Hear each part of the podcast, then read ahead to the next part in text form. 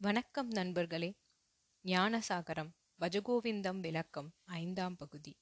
யாவத் வித்தோ பார்ஜன சக்தக தாவன் நிஜ பரிவாரோ ரக்தः ஜீவதி ஜர்ஜர தேஹே வார்த்தாம் கோபி ந பிருச்சதி கேஹே. மூச்சும் பேச்சும் நலமும் வளமும் ஓங்கின் உலகம் நாடி வரும்.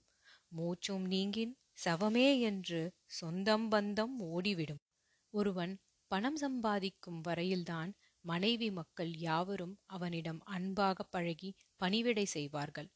அவன் கிழத்தனத்தால் உடல் தளர்ந்து பணம் சம்பாதிக்கும் திறனின்றி வீட்டில் தங்கிவிட்டானானால் வீட்டில் யாரும் அவனிடம் பேசக்கூட மாட்டார்கள். எனவே பணத்திற்காகத்தான் உன் சுற்றம் சூழ்ந்துள்ளது என்று அறிவாயாக. சிலர் ஆதிசங்கரர் மிகைப்படுத்தி சொல்லியிருக்கிறார் கவித்துவத்திற்காக சொல்லியிருக்கிறார் என்று நினைக்கக்கூடும். ஆனால் நிதர்சன உலகில் அனைத்து அருட்பிரவாகமும் உண்மைதான். ஆங்கிலேயன் நம்மை ஆண்ட பொழுதெல்லாம் அரசாங்க பணியாளர்களுக்கும் கூட ஓய்வு ஊதியம் என்பது கிடையாது. இப்போதை காட்டிலும் முன்னாளில் மக்கள் அறநெறிப்பால் பற்றும் இறைவன்பால் அச்சமும் கொண்டவர்கள். அவர்களே கூட வருமானம் இல்லாத தந்தையை தாயை நன்கு கவனிக்க முடியவில்லை. இந்நிலை கண்டே ஓய்வு ஊதியம் என்ற பணவரவு இருந்தால்தான் வீட்டிலே பெற்றோரை கடைநிலை உறுப்பினராகவாவது அங்கீகரிக்கிறார்கள். அதுவுமின்றேல் எப்பேற்பட்ட இழிநிலை பெறுவார்கள்? அதை சிந்திக்கவே இயலவில்லை. கணவனும் இறந்து வருமானமும் இல்லா தாய்மார்களின் இன்னல் எழுதத் தரமன்று.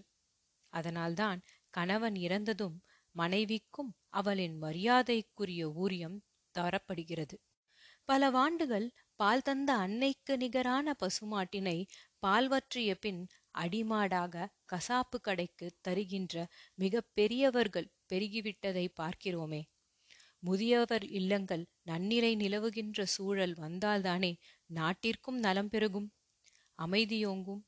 ஈன்றால் பசி காண்பால் ஆயினும் செய்யற்க சான்றோர் பழிக்கும் வினை என்பார் வள்ளுவர்.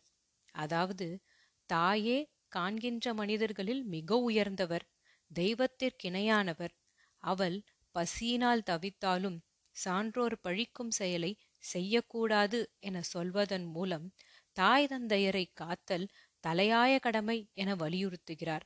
ஆனால் இன்றோ பொருள் வளம் இன்றேல் தூற்றப்படுகிறார்கள் துரத்தப்படுகிறார்கள். இவ்வுலக பொய் வாழ்வில் தோயும் மனமே தேடி சேர்த்த செல்வமானது நீங்கிவிட்டால் அவனை பெற்ற தாயும் பகை கொள்வாள் மணந்து கொண்ட மனைவி பெரிய பகை கொள்வாள் அவனால் பெற்றெடுக்கப்பட்ட மகனும் பகையாவான். சுற்றியிருக்கும் உறவினரும் பகையாவர். இந்த உலகம் பகையாகும். இதுவே இயற்கை. எனவே நமக்கு உரிமையுடையது யாது? இறைவனின் திருவடிகளே என சொல்வார். தெளிவுறச் சொல்லின் உண்மையாக உழைக்க வேண்டும். நீதி நெறிகளுக்கு உட்பட்ட ஊதியத்தை ஈட்ட வேண்டும். ஈட்டிய செல்வத்தின் மேல் அதீத பற்று வைக்கக்கூடாது. அதுதான் நம்மை படுகுழியில் செலுத்தக்கூடியது. செல்வத்தை ஈட்டியதில் ஒரு பகுதியை இறைப்பணிக்கு செலவிட வேண்டும். ஒரு பகுதியை இறந்த முன்னோர்களை நினைத்து அவர்களுக்குண்டானதை செய்வதாகும். தன் பெற்றோர்களை காப்பதற்கு ஒரு பகுதியையும் தன் மனைவி மக்களை காப்பதற்கு ஒரு பகுதியையும் சேமிப்பதற்கு ஒரு பகுதியையும் செலவிட வேண்டும். இம்முறையில் செயல்படின் வீண் ஆடம்பரம் தேவையற்ற செலவுகளை நீக்க முனைவோம். எளிமையில் இன்பம் கண்டு மகிழ்வோம். மீண்டும் அடுத்த பகுதியில் சந்திப்போம் நண்பர்களே. நன்றி.